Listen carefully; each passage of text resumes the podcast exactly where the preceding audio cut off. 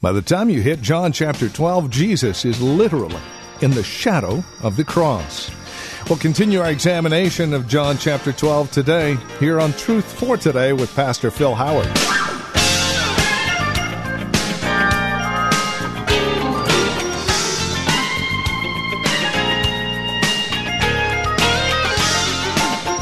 By John chapter 12, the clarity of the cross is vivid.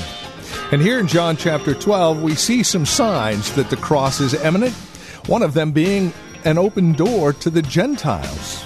Jesus, in fact, says that the design and desire of Gentiles to see him, that the time has now come. And that is quite significant, as we're finding out today on Truth for Today with Pastor Phil Howard. Welcome to the program. Let's catch up with Pastor Phil now in John chapter 12. We're looking at verses 20 through 36. Here's Pastor Phil. He says, There's three things I plan to accomplish at the cross. Three things. And he says, verse 31 Now judgment is upon this world. Now the ruler of this world will be cast out. And I, if I am lifted up from the earth, will draw all men to myself. He was saying this to indicate the kind of death by which he was to die. He said, Three things will happen in my crossword. Many more things uh, were accomplished, but he wants us to know these three things. Number one, the world will be judged by the cross. Christ said in John 3, I did not come to judge you. Uh, I, that's not my ministry. He'll say it in the rest of chapter 12. I didn't come to judge, but I came to save. It's this way you send your boy with a message to your disgruntled neighbor let's quit this squabbling. And to just stretch the illustration, your neighbor kills your boy. I think the answer is self evident. I'm not interested. God sends the Son. Son, offer him salvation. Tell him you're the Messiah. You're the shepherd. And when we send him back to heaven with five wounds in his body, we gave the answer to God your best isn't good enough. If that's the best you can do, we're going to treat him like a dirty dog outside the city walls of Jerusalem. We'll crucify him next to the city dump. That's what we think about your best. Every man will go to hell just for the cross. Nothing else. You are going to hell because of the cross. If you reject that love and reject that gift, you will spend eternal damnation in eternity away from God. If God's best wasn't good enough for you, you've been judged. And some of you are here today, you'd rather go to hell than to come to Jesus. And you will go to hell.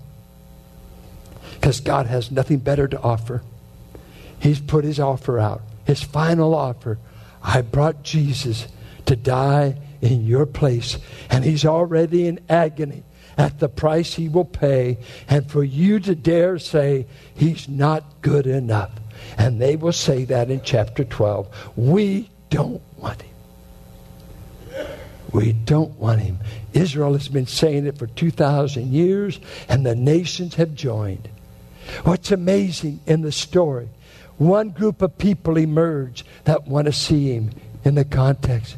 While the Jewish nation is hunting him down to kill him, the Greeks come and say, We want to see you. And the way the gospel developed, while the Jews slammed the door in the face of God, guess what he did?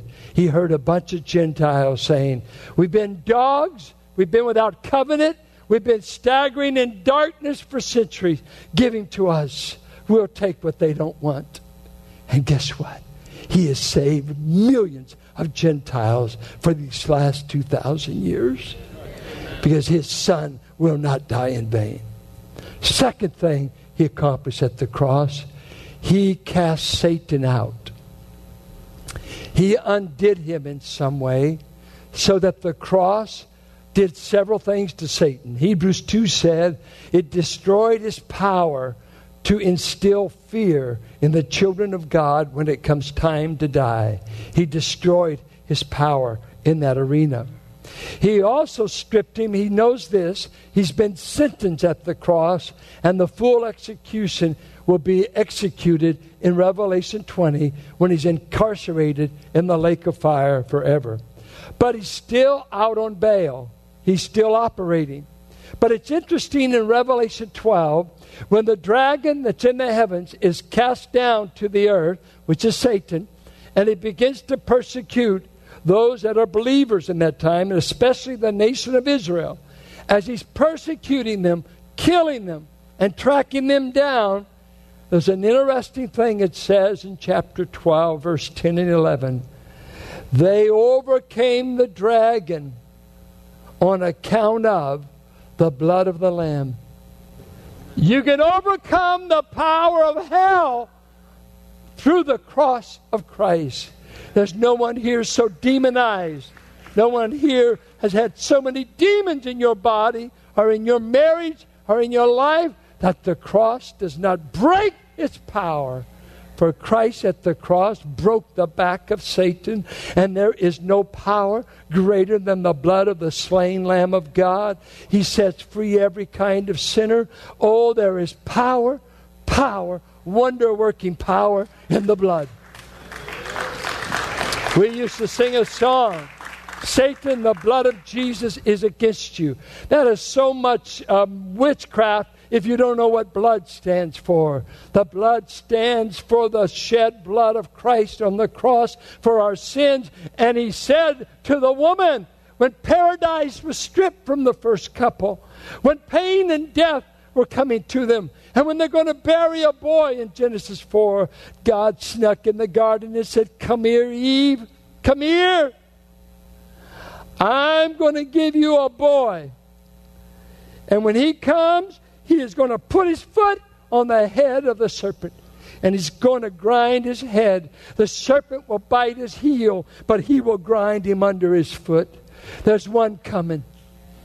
Sojourner Truth went to a convention where she wasn't allowed to speak because she was black and she was outspoken abolitionist and they wouldn't let her speak and finally somewhere there's a break in the, the time and she got up and you weren't allowed to speak women didn't even have the vote she finally got the floor sojourner was about six two she was a tall woman strong uh, thin from hard work she got up and said, I know I'm just a woman.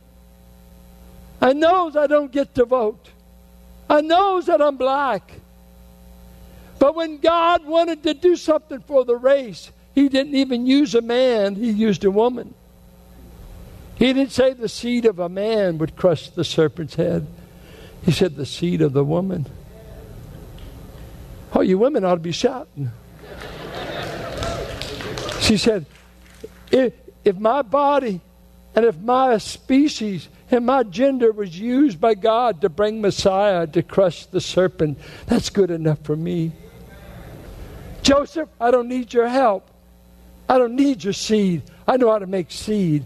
I'm going to borrow her female egg to bring the humanity of Messiah to the world. And he did it. He stripped Satan. Third thing he did, he paid for the sin that would draw all men to him because he said, I came to get a harvest, and to get a harvest, I've got to die for the sins of all that will be in my crop. And so he said, I must be lifted up, and I will draw all men. Men from every kindred, tribe, and tongue will be drawn to my cross work. He was saying this to indicate the kind of death he was to die. Satan, you're defeated. Sin, you've been paid for, for he was lifted up like the serpent in the wilderness, and God cursed him to make me a part of his crop. Everybody that's going to be in his flock and in his home for eternity, he paid and bought when he was lifted up on the cross. Satan was dealt his blow. The world was judged, and my sins were judged so that I have become attracted to a lifted up, crucified, buried, risen, coming again Savior. That's who I'm following. I want to ask you all of that is glorious. How are you doing in following Him? Are you following Him very well? Or do you just want heaven? You don't want Him. A lot of people just want heaven. You know, don't ask anybody, do you want to go to heaven? They'd have to be out of their head to say no. But that doesn't mean they want Jesus. Are you willing to follow Him? I give two examples. Some of you are still in that container, and you're still that seed that's never been buried. And we look around you, we see no service, and we see no crop. We look around you, there's no aroma of Christ because you're still in, you're safe. Spurgeon said, Where did the Bible say we're to land in heaven as well preserved sacrifices? He said, I thought we were to land there divested of everything, that we gave her all. Our family loved, it, loved a, a black preacher named Brown. My dad used to tell this story with tears that uh, Brother Brown was uh, grew up in the South, called to preach. Oh, this is probably 30s, could be earlier. But times were hard, depression's going on. Dust Bowl is happening up in Kansas and Amarillo. And uh, when Brother Brown said he got saved, he said, I was saved, sanctified, filled with the Holy Ghost, and called to preach the same night. So he got it all at once. And uh, uh, and he knew times were hard, and he, he felt God wanted him to go out and start preaching. And he told Sister Brown, uh, You stay home with your people, and I'll send you what offerings I get because it's going to be hard, it's going to be difficult. I don't want you out there suffering, and I don't know what's ahead. Sister Brown, with tears running down her face, looked at him. She said, Do you think Jesus would care if I suffered too? Would Jesus care if I suffered alongside of you? I'm not afraid to suffer for Jesus. I don't need the comfort of my parents' home. If you're going to have a hard time of it preaching Christ, I join. I, I want to suffer too. Would you be willing to suffer any inconvenience to reach this hell destined generation that we're planted in the middle of? Some of you, oh, uh, it's over for America. Obama went back in. Shame on you. But you weren't appointed to place men into power. You were appointed to pray for whoever He puts in power. I thought God set up kings and brought them down. I thought we had a few Calvinists that believed in sovereignty. Oh, he's the Antichrist. So what? Pray for him. God picked him, you did. I see you. Will you witness? Well, I don't know about that. I think uh, a moving story my brother wrote. Uh, my sister did a biography, background on her family, and my brother Paul wrote a moving story that my sister, my my wife and I, she often we read it, and, and we've never got through it without weeping. Especially Carolyn, because she loves to reach children for the for Christ. Paul tells this story. Uh, I won't get exactly. You talk to him. He's the author. It's where I got it. In the 30s, my dad was working on the Friant Dam, just right out of Fresno. Uh, what lake is there? Millerton Lake is behind that dam. And uh, he was a dynamite monkey. Paul tells me those cuts in the side there were 300 feet high. They put a rope around him, put him over this cliff, and you take uh, a drill, drill these dynamite holes, put your powder in, set the charges, then you go and do another one. And I know I've seen family pictures because in that key, it would get so hot, there was no breeze, that he took uh, salt tablets all the time. And so we have pictures of him salt caked all over his body from just putting the water through his system, so much sweating. During that time, my dad made $36 a week, Paul tells me. Maybe a little bit less than a dollar an hour. But he taught a boys' class, and in that boys' class, he said, I'll give $5 to any boy that memorizes Psalms 23. The boys were pretty excited. Now, you imagine $5, it would take my dad five days at about 10 hours a day to make five bucks. Because Paul said he got paid less than a dollar an hour. Okay, but he said you gotta you gotta quote it perfectly. So first week, the boy gets up. The other boys are kind of you know tickled because they don't even try. This boy tries first week, he blows it because he, he stumbled. He does it week after week until finally, third or fourth week, boom, he quoted it exact, all six verses. My father pulled out that five he had tucked away in the wallet and gave it to the boy and said, Son, you did a great job. Wonderful. Now, this is about 1936. Uh, and my folks were living in a squatter hut. They had no shower. They bathed in the San Joaquin River. They were just squatters. They didn't even own the property, they just built a place. Well, time goes on. About 1946, uh, a knock comes at our door in Richmond, California, in the uh, war housing projects. And this knock comes to the door. Paul goes to the door, says he's around 12, or right in there. And he goes to the door, and you've got a guy standing there in full uniform. And he says, Is there a Mr. Howard here? Paul said, There sure is. And he goes and he gets my dad. My dad comes, not aware who this is. And the man said, Are, are you Lawrence Howard? Mr. Howard, did you work in Friant? Were you, were you the man that taught? Yes, yes. I, I'm, the boy gave his name. They got reacquainted. He said, I just wanted to come by, Mr. Howard, and see you and tell you something. He said, You know, I fought at Normandy.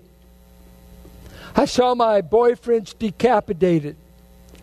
Uh, I, I laid on a wet beach and had bullets going over my head three inches away all day, all night, soaking wet.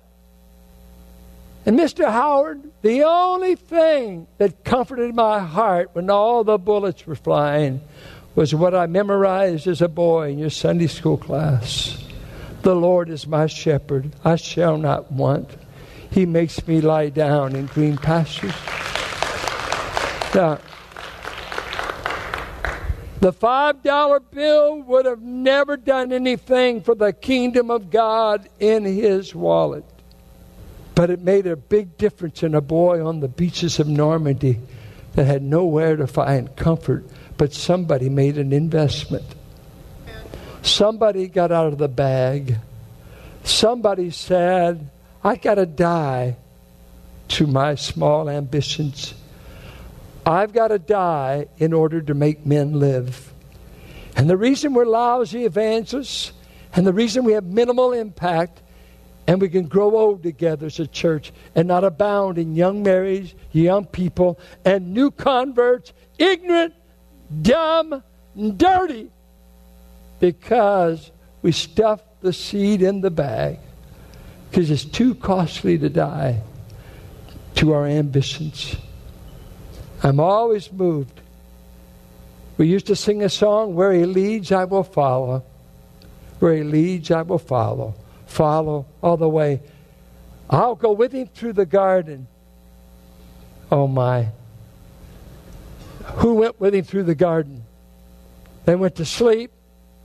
Judas forsook him. The disciples fled by the time the soldiers came.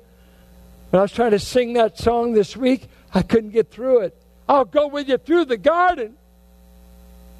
I'm doing good to serve you in good times. Can't imagine in the shadows of the cross. I think we're in the end times. I don't think we have long. And Jesus said at the end of this, the time for you to redeem is when the light is with you, and the light was standing before them. And you better come to Christ then. And I want to say to you now there's light in this room, the gospel's being preached. Christ is being proclaimed and you've watched God's people worship Him, you better come to the light, for it's going to get darker in your life. The light's going out. Because someday God's going to call His church and all the light bearing on the earth, He's going to catch it away, and there's going to be a dark night of tribulation. And you won't find any gospel preaching churches then. It'll be over. He's going to save a bunch of Jews in Israel 144,000 of them. And they're going to evangelize the world. But you, you've got light now. And whatever you do with this light, you'll either become a son of light by believing, or it's going to get darker. One thing hell is not bothered with, and that is light. There will be no light in hell. If you don't choose the light, God will see you will never see light for eternity. When, oh, when will you come to Christ? Or is he not good enough? Your friends look good. That chick you're dating looks good. Sex on the side looks good. Maybe getting high on the weekend looks good. Being popular with your friends looks good. At the judgment of God, God will line up everything you're choosing over Christ and He will put the cross. And He said, This is what you chose over my best. You judged because you wanted it, not my crucified Son. I'll give it to you and them, and I will turn out the lights for eternity. I don't know how much longer you'll have light. I would run to it as soon as I could, for you may not be alive tomorrow. Our Father, it's terrible to see the lame excuses of people for why they will not come to Christ.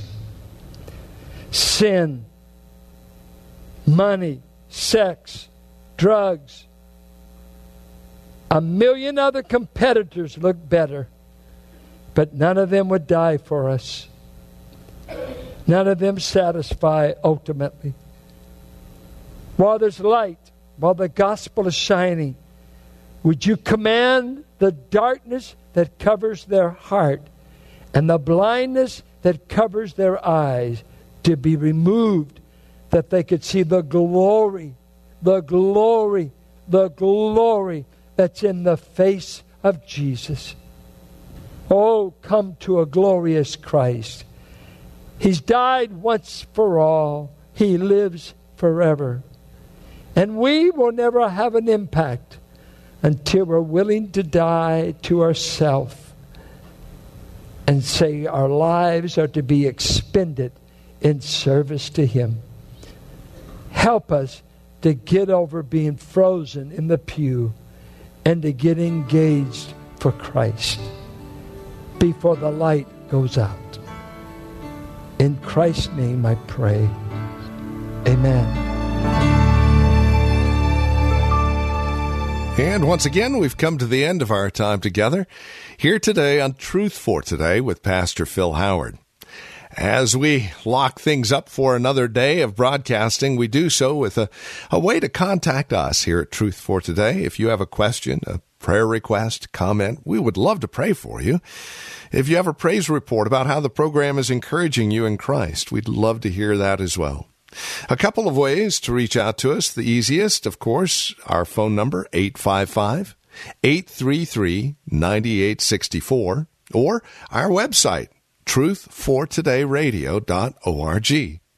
Now, you have another way to reach out to us, and that is, especially if you have a question or a praise report that you would like Pastor Phil to answer.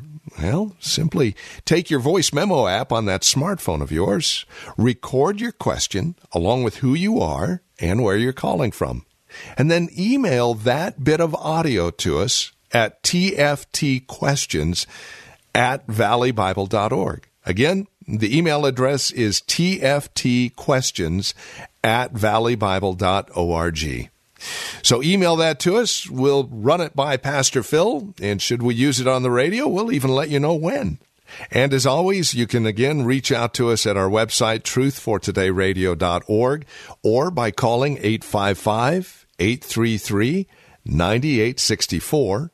You can also write to us, 1511 M. Sycamore Avenue, Suite 278, Hercules, California.